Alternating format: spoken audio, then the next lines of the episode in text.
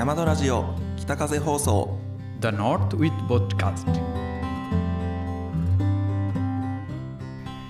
皆さんどうもこんにちは。山田スタッフでパーソナリティの中村光大と。皆さんこんにちは。MD と申します。よろしくお願いします。よろしくお願いします。いやーついに龍女が飛び始めましたね。そうですね。一応結構最初の11回目の放送でもルイズを紹介したんですね。去年ですね。ちょうど同じ時期になりました。うんやっぱり1年経った実感さらに湧いてきましたね。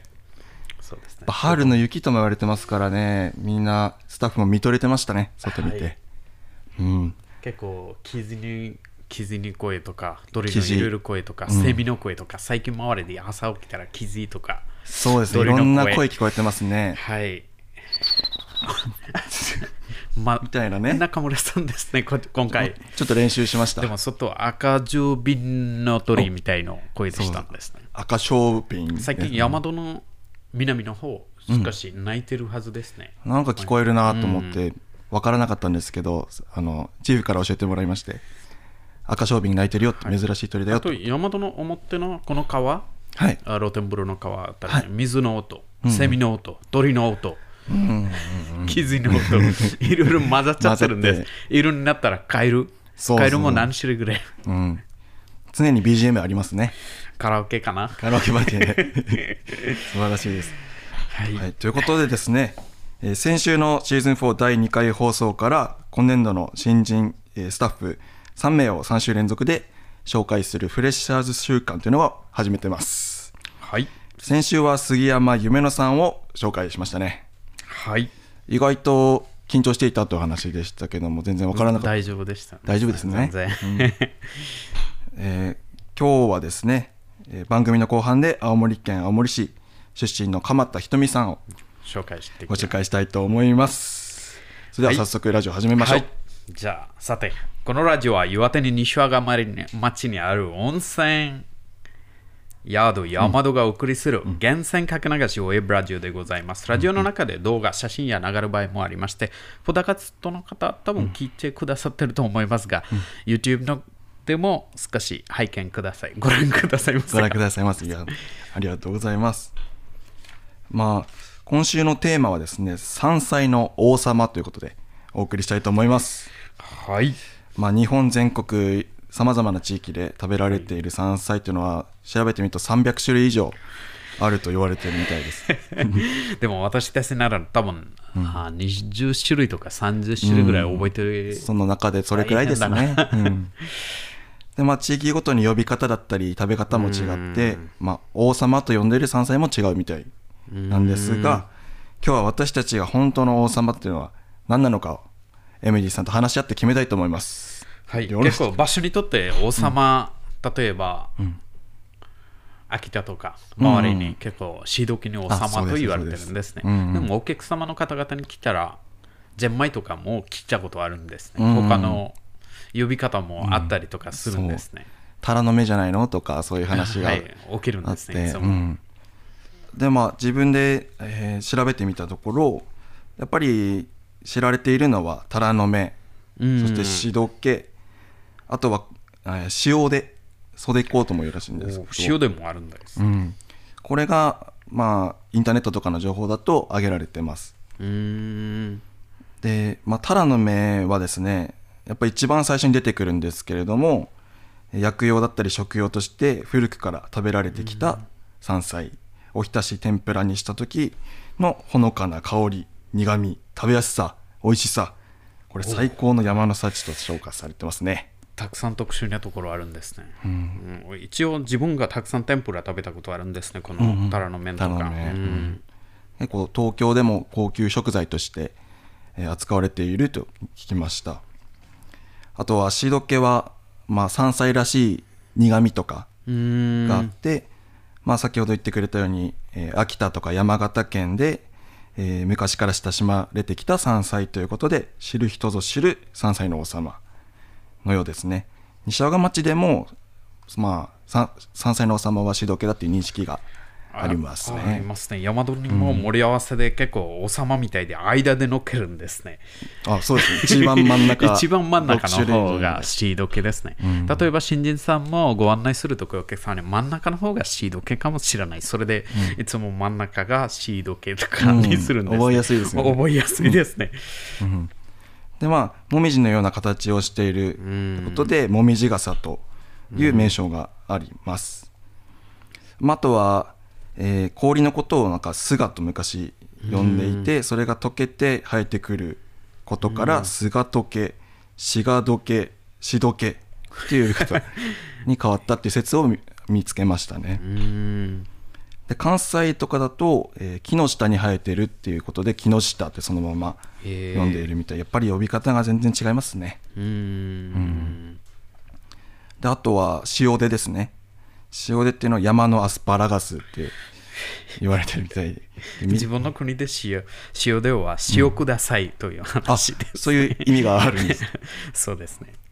じゃあ山行って塩手って言ったらちょっとわけわからない。ですかねそうですね。そうですそうですでまあ本当伸び始めた時の姿とか食感アスパラガスみたいなうん。美しい、えー山菜で結構北海道から九州まで全国的に、えー確認されているんですけども群生しないということで、うん。なかなかもうたくさん取れないというところから幻の山菜とか山菜の王様って呼ばれてるみたいです、ただ山戸ラジオでは西和賀町なのでその中の、まあ、わらびゼンマイシドケうん。が王様よくとよく知ってる、うん。例えばよく特殊なうんうん。山菜、うんうん。伝統的な山菜とかはい。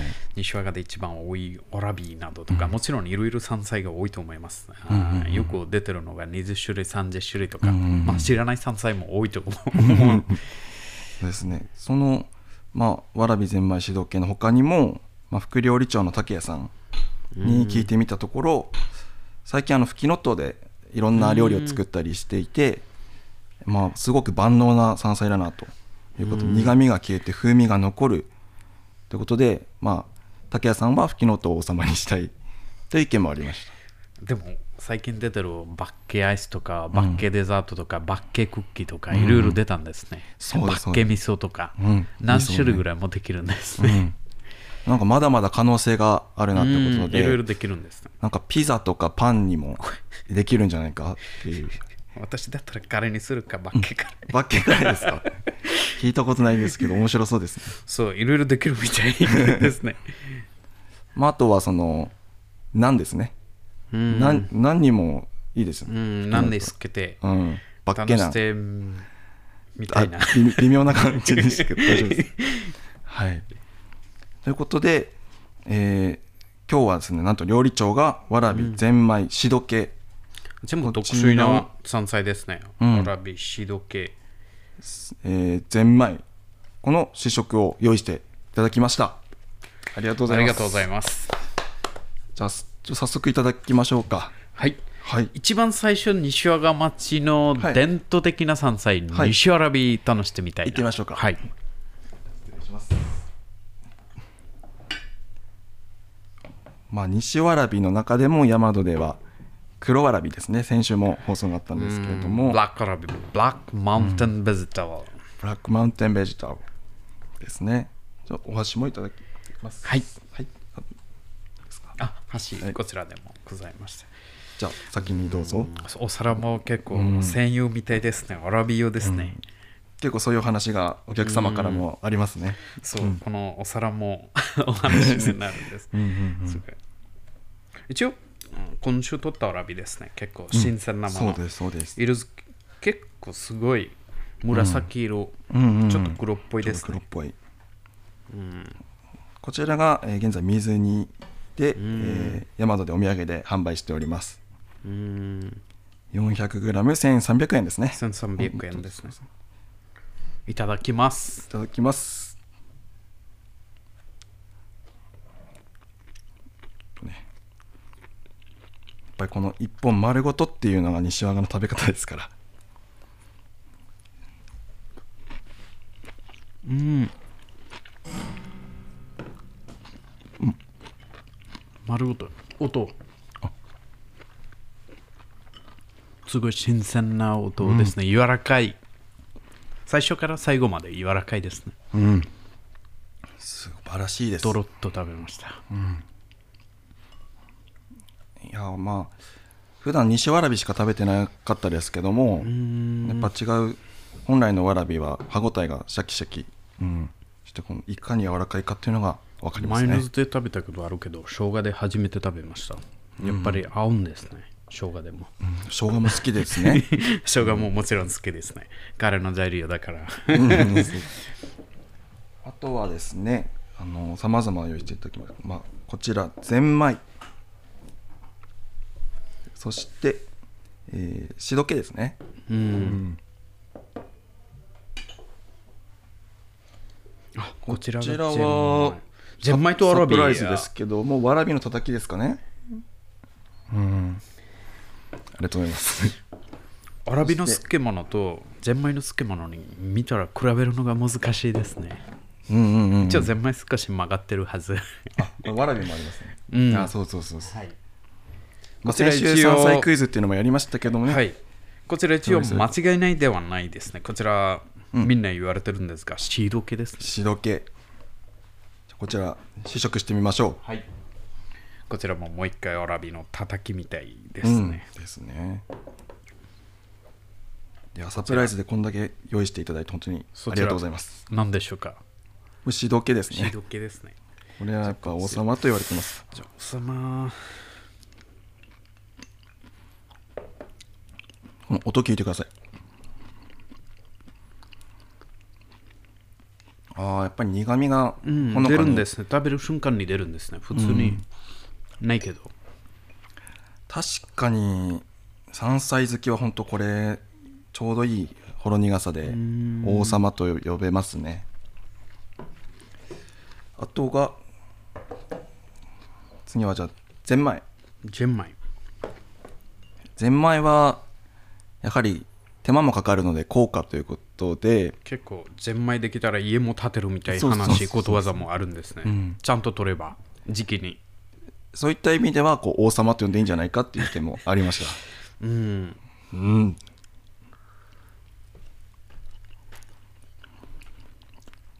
ああすごく食べやすいですねやっぱ柔らかくてチェンマイの特別ところはよくわからない私。すみまあせんでしたゼン。マイ自体のこう味っていうのはなかなか食感だけかなっていうのもああ、はいはい。でも、てシード系とアラビ食べてなんとかわかりました。うんうんうん。やっぱりこういう小鉢で、まあ、郷土料理というか家庭料理の調理法で、まあ、朝の箱膳とかもいつも出お出ししております。す。うん、あと、鍋自体でもよく出るんですね、ジェンマイ。それでやっぱ、うん、ここの地域の食文化っていうのも、うん、伝えることができるかなっていう料理長がお話がありました。あとはサプライズですがネバガリタケ炙っていただきましたので最近、よく出るんですね。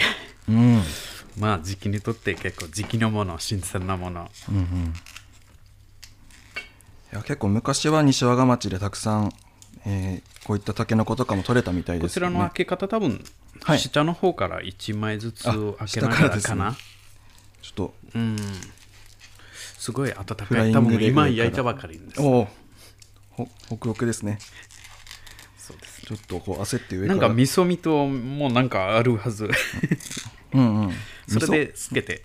そうですそうです。ここちら何でしょうか？味噌でしょうか？味噌ですね。う。うん。うだいぶ大きいですね、うん。太本い。当立派です。うん。いやこんな贅沢しちゃっていいのかなって思いますね。なんかこちら美味しいから動物もよく食べてると聞きました。隣結構、はい。私の隣屋さん。すごい山菜山に入ってとったり、これがクマ大好きみたいと言われ,、なるほど。言われた。ということはそろそろですね、うん、じゃあつけていただきます。はい。失礼します。うんうん。おお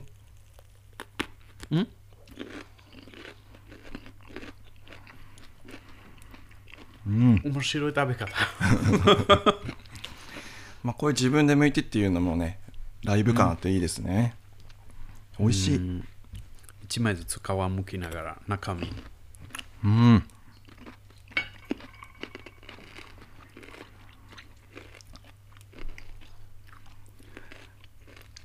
こんなにたくさん食べて幸せです。竹は山菜じゃないですね。野菜ですね。いや山菜山で、うん山で自生していればあはいはい。山菜。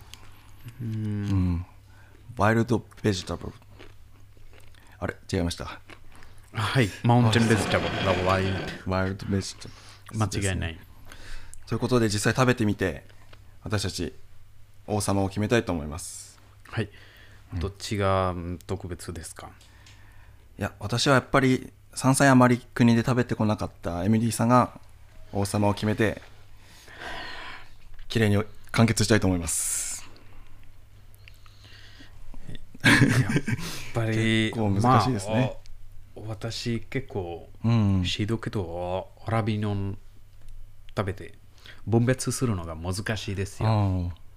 違いをうん。言葉に食べても結構特殊なところありまして、うんうんうん。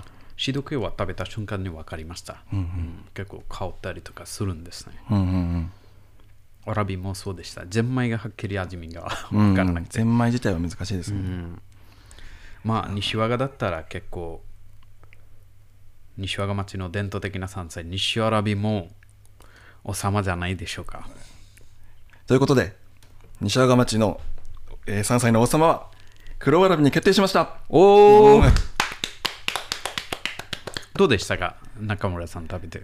いや本当柔らかさありましたし西和賀ならではっていう部分では本当に、うん、わらびが一番なんじゃないないでしょうかねうん、もちろんもちろん。西わらびさらには黒わらびが、ううんん黒わらびが王様ですね、うん、でも汁気の美味しさも分かるってすごいですね。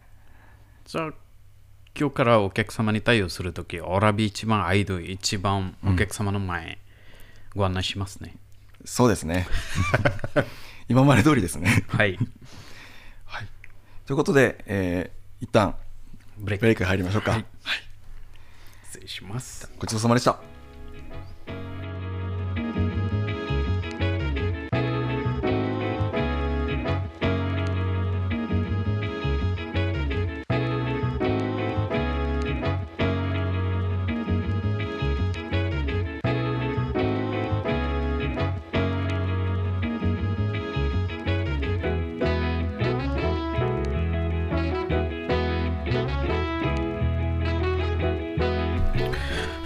休憩からすごい山菜山菜いただきましたね。はいその後たっぷりいただきました、うんうん。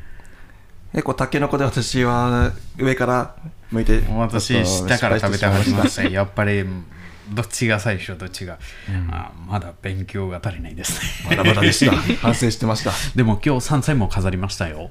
おお花ですね。山菜に。あでも山菜もありますね。こちら、ん。山菜でしょ？こちらも、えー何でしょうか？きれいにいた、えー、ていこさんに用意してもらいました。鳴子湯なるこい、一番最近ヤマトで天ぷらでいただいてますよ。うん。そのなるこ私初めてこんな感じ見えました。こういう綺麗なお花が咲くんですね。その後果物も？果果物までいかないですか？花まで。ですよね。いや野菜から山菜、山菜から花、花から果物にならない。ちょっと勉強不足でしたね はい。一応、なるくいですね。鳴子よりそしてこの白い、えー、綺麗なお花は、えー、小手まり、小手まりう。ん、先週は大手まり大手まり。大手まりがスルスル雪みたいになるんですね。今回は小手まり。小手まり、あとは、えー奥の黄色いお花こすごい綺麗。ちらは仙台萩仙台ハギ。場所の名前も仙台あるけど。仙台あるけどもそれは関係ないみたいです ね結構黄色くて綺麗なお花も仙台ハギ。ですねあ、もうワン種類あるんですね。う紫一。つはいこちら小田巻小田巻。うんなんか4種類ですね。まあ、糸が巻いてあるのも小田巻ってみたいなんですけどもこのお花の部分がそれに似ているってことから呼ばれてるみたいです、一応西和賀でこういうお花多分たくさん何種類もあると思うので、新鮮なもの何時間ぐらい23時間ぐらい前撮った花でした、うん。鉄子さんにありがとうございます本当に。いつもありがとうございます。彩りが加わりました。はい。それではあの映像版でえーご覧いただいている方は気づいているかもしれませんが今週のフレッシャーズ鎌田ひとみさんにお越しいただいております。はい、はい。ありがとうございます。さてひとみさん簡単に自己紹介の方がベストかな。そうですね最初は、はい。はい、えー紹介いただいたんですけども、えー青森県青森市出身の鎌田ひとみと申します、えー本日はよろしくお願いいたします。よろしくお願いします。一応、中村さんも青森ですね。はい。そうです。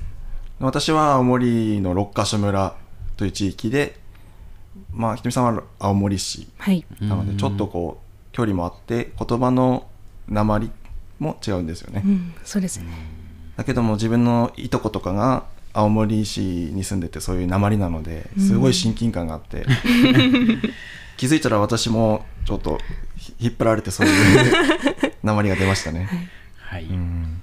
はいそうなんです ということでまあひとみさんは青森市からこの山戸にはい来たきっかけ？っていうのをそういうところ聞いていきたいかなと思います。はい。と小学生の頃に、あの宮沢賢治の童話の「セロ弾きの豪州」という作品を劇でやることがありましてでそこから勉強も兼ねてあの盛岡の宮沢賢治ゆかりの高原社に家族と行きましてでそこから盛岡が好きになってで毎年その高原社に行くようになってそこから岩手県も就職先として考えるようになった時に、その岩手県内の観光業にも元から興味があったのでその調べたら大和が出てきて、その決まったこの対応はこうするよとかの決まりがなくてそのお客様に合わせたそれぞれの強みを生かしているところが素敵だなと思って、はい来ました。ああよくぞ言いました すごいですね。宮沢賢治から気になってまだ岩手、そこから接客の仕事、山戸みたいところが、うんちょうどいいところをうん見つかったんですね。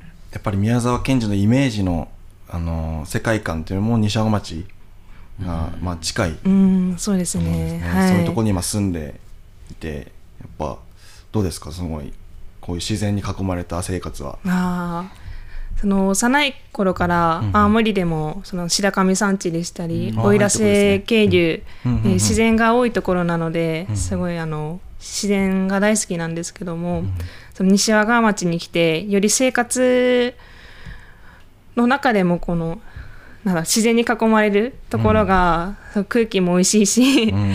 すごくこう毎日新しい発見があって楽しいですね。うん。スーパーナチュラルですね。多分最近気づいてると思います。うん。最近ちょうど季節も変わって、うん。冬から春になって、うんうんうんうんうん。毎日感じてると思います。うんうんうん。じゃあ山菜はどうと思います山菜はやっぱりあの前半の方でお話あったと思うんですけど、種類がとても 多いので、うん。覚えるのはやっぱり大変ではあるんですけど、うん。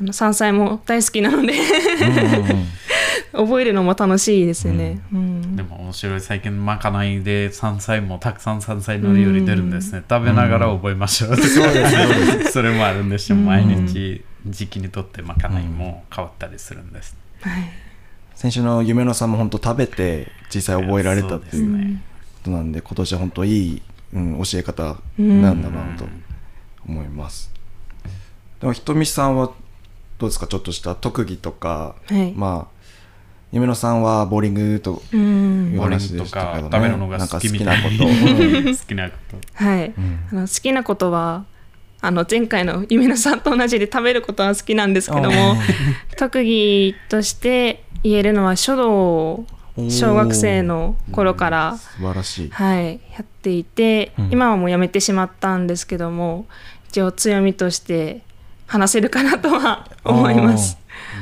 あれは級何級で何段になるんですか？あそうですね。はい。ー。順番に級を取ってそこからターン取ってうんっていうふうにあのレベルアップしていくんですけど、うん。はい、え最初は12級とかですか？そろばんだとそう最です。初 10, 10級あ10だ級か。ったからちょっと忘れてしまったんですけど、はい、スタで結構ートして。勉強し勉強って練習して。はい、段までですか？一応小学生までのお子さんに教えられる生徒師範をえ？取りました。先生ですよ 字の先生です、J ね、の先生。中村さんも絵描けるのが好きだから、もうアーティストですよ。うん。何をおっしゃりますか？ちょっと恥ずかしいですね。ああすごいですね。そのじゃあ字まだ見見せてもらったことがないので、はい。でもお客様にお祝いとかに綺麗に文字とか書けるんじゃない？これから。うん。ですね。生かしていきたいですね。はい、うんうん。じゃあちょっとなんか半紙で、うん。書いてもらいましょうね、あ。あ山田ラジオ北風放送、そあっか。そうですね。ね、やっぱり楽しいことできればいいですね。仕事も楽しくなる。そうですね。うんうん。まあ、あとは、まあ、山田もそういう感じで楽しく働けてますか、はい、うん。楽しいですね。なんかあとは難しいところとか悩んでるところ。ああれば私たち相談に なりますかね。ーなんか難しいって思うところは、うん。やっぱりそのさっきも少しお話ししたんですけども、山菜の種類を覚えたりとか。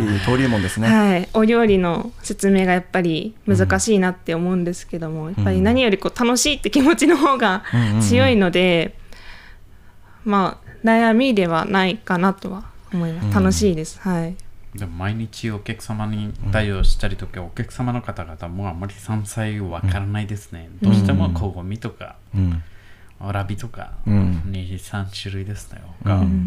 ましてやこう調理された小鉢なので、うん。料理したらまだ私たちもやっぱ見た目も変わったりする。見た目で毎日覚えてるからなんですけどそれまあでまたキノコの時期にもたくさんキノコが出るんじゃない？うん。西和賀で。そうそうそうそう。だからまあそういう難しさとかも、まあ、自分でお客様に伝えてこういうふうに覚えましたとか、はい。これ覚え覚えるの難しかったんですよとかそういう自分のエピソードとかも織り交ぜたら本当に、うん、いい紹介になるんですよね。うん。でも結構お客様ともお話もできていますしあ。何よりこうすごく声がいいですねお見送り。そうですね。ありがとうございました笑うとか盛り上がったりとか、うんお客様に、今日のお客様にもうん。すごい盛り上がったりとか、お話とか、うん。それはすごいですね。そうありがとうございます。何かこう訓練とかもしてたんですか？すごい声が。まあ中学校通っている時に剣道を3年間やってまして、で剣道はやっぱり声が大事なので大きい声出リーダーっぽすっていうい声ですね。そうなんですよ。リーダーシップできるんですね。あ声が聞こえないと得点にならないんですかあならないですよね、どんなにちゃんとバシッって決まっていても、うん。声が出てないと認めてもらえないっていうところがあります、まあでもそういう声だったりとか剣道の集中力。うん。これもどんどん生かしていけるかなと。思います、はい。じゃあ、まあ、まだまだこの後もお便りのご紹介でいろいろお話ししていきたいと思います、はい。ありがとうございます。それでは、えー大好きなコーナーお便り紹介ですねできます。はい、えー今週はエミリーさんはいカズ様のお便りを大好きなはいカズ様のお便り、ちょっと読んでいきます。大変な日本語ですみませんでした。えっ、と、名前はカズ様。はい皆さん、こんにちは。ゲストの鎌田さん、はじめまして。はじめましてこんにちは、はい。前回の放送も楽しむ拝見うんしていただきました。山菜のクイズは難しいですね。難しいですよね、見分けが難しくて、アラビぐらいが分かりませんでした。うんうんうんえっと宿泊祭にたくさんの山菜は美味しくいただきましたが、全部覚えるのが大変ですね。そうですね さっき、やっぱり鎌田さんの話ですね。メモしないとねいけないくらいです食べると覚えるのはやっぱり違いますね。うん。先ほど私たちみたいに食べてるんですが、うん。決まってれば。新人さんの鎌田さん、たくさん山菜覚えましたか、とか質問ありまして、えっ、と、大変な仕事だと思いますが、頑張ってください。これから山戸スタッフ皆さんも応援してます。あカズさん嬉しいですありがとうございます。カズ様結構スタッフにそれぞれに結構すごいうん特別にお話しするんですうーね。ん。結構すごい知り合いみたいうんうんうにん。するんですね。じゃあ、えっ、と、覚えるのがさっきのうん。お話、山菜を覚えるのが大変ですか。はい。そうですね。やっまあ6種類ぐらいは覚えたんじゃないですかね。あそうですお料理ではいお出ししているのは。うんうんうん。うんですね。まあそれからこれからですよね本当。そうですね。それから、うん。はいカズ様ありがとうございます、えー今回でお便りポイントが17ポイントでございます。では、えーお次はゆう様のお便りいただいております。じゃあこちら、えーゲストのひとみさんにはい。ちょっと紹介してもらいましょうか。はい、はい。えー、ゆう様からいただきました。皆様こんにちは。こんにちは。こんにちは。先週は、えー、朗らかな夢野さんのご登場楽しく拝見させていただきました、お会いできる日が今から楽しみです。今週も新人スタッフさんのご登場ということでワクワクしております。さて今年も私は八幡平のドラゴンアイを見てきました、6月1日まだ少し時期が早く見頃はあと1週間後くらいでしょうか。帰り道はセミの鳴き声を聞くことができました。この日はお天気もよくリフレッシュすることができました。いいですね。いよいよ6月です。梅雨が近づいてきましたがその後は蛍の時期ですね、楽しみな季節に心が躍ります。今年もたくさんの蛍が見られますように。ありがとうございます。そろそろホタルですね。まあ結構見張って誰が最初にホテルを見つけるかっていううん、もうそろそろ確認した方がいい勝負が始まりますね。あと今今年も私は八幡平のドラゴンアイ見てました。カズ様がドラゴンアイ一応橋本さんも結構よく行けるんですね、写真撮るの写真見せてもらいましうんうん、見せてもらう。でも、カズ様、前、前回ももみじの話があって、私たち紹介してるところ、八幡平行きました。もみじ行きましたね。まだ健康診断もカズ様から出て免許のいろいろ、結構、油断大敵とか、いろいろ覚えました。今回も八幡平のドラゴンアイもうちょこっと行ってみたいな。一応、あと1週間。た。1週間、いや本当いい情報をいただきましたのうん。で。実際行って、うん、ムービー撮ってですね、はい。うんご紹介したいと思います。あと、ホタルもこれから過去にしておきます。そうですね、うん、と去年は6月6日にホタルが出始めた、そろそろですね。基本も上がってるし。今日は2日なので、うん。うん。でいろいろ今年は早いですよねあの雪季節のの変わり方。が早いので。そうですね。うん。本当そろそろですね、うん。それも、うん、リアルタイムで紹介していきたいと思います。思いではゆう様お便りありがとうございます。ありがとうございます。えーポイントは22ポイント。いや本当にありがとうございます。そしてですね、えーシーズン4の、えー、山戸ラジオで、えーお便りポイントについて、えーまず明確にこれからどういった、えーポイントとして扱っていくかっていうのが決まりましたのでご紹介させていただきます。はい。えーまずですねお便りポイントお便り1通この北風放送で読み上げることで 1, 1ポイントとカウントします。でこちら利用は5ポイント10ポイント20ポイント30ポイントという形で利用ができます。で5ポイントは5000円相当の山田ポイントわですね。宿泊代とかそういったのに、えークーポンとして使えます。で次の10ポイントは、えー1万円相当。20ポイントは2万円相当。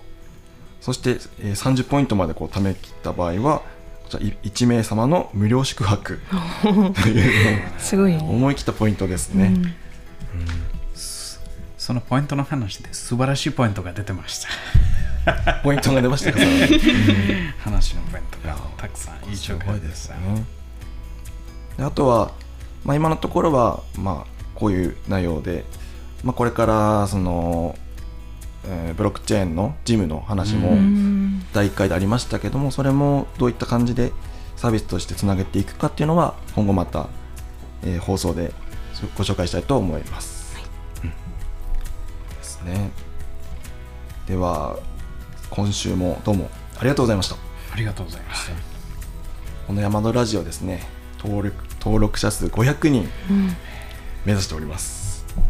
YouTube だったり Instagram、Twitter、Facebook 様々、えーありますが季節の変わり目だったり料理とかそういう紹介がありますので、ぜひチャンネル登録フォローよろしくお願いします。チャンネルサブスクライブお願いします。まかないもあのインスタグラムで毎日続けております水木さんが今上げてくれてますのでぜひチェックしてみてください。あとは私たちと一緒に働いてくれくださるとはい、中身も、あーと募集しております。ぜひ私たちみたいにいろいろ趣味持ってる方々、ぜひ山田に。ようこようこそじゃない。お待ちしております。山田。ウェルカムですね。で、えー来週はですねアルメニア出身のチャトリアン・ロザさんロザさん。うん。がゲストですでトークテーマはまあホタルが出る前にカエルのお話もしたいなってことでカエルの見分け方だったり聞き分け方、そういったカエルのトークをしたいと思ってます。はい。あとは昨日少しお話ししました。世界の動物の鳴き声。聞こえ方がちょっと全然違うなっていうのが判明しまして。はい、そういう話。それでロザさんと、日本の方、中村さん、アルマニ出身とバングラデシュ、動物の鳴き方、うん。何種類ぐらいもお客様にも、ちょっと流していう鳴き声？鳴き声でした。全部日本だったら日本語、アルマニアだったら アルマニア、バングラ語だったらバングラ語と思います。うんそうまさか違うと思わなかったんですけど全然違ったのねはいえー楽しみはい、来週もお楽しみはい、それでは、えー今週は山田スタッフの中村光大とエムリと鎌田ひとみがお送りいたしました。お送りいたしました。来週もお楽しみに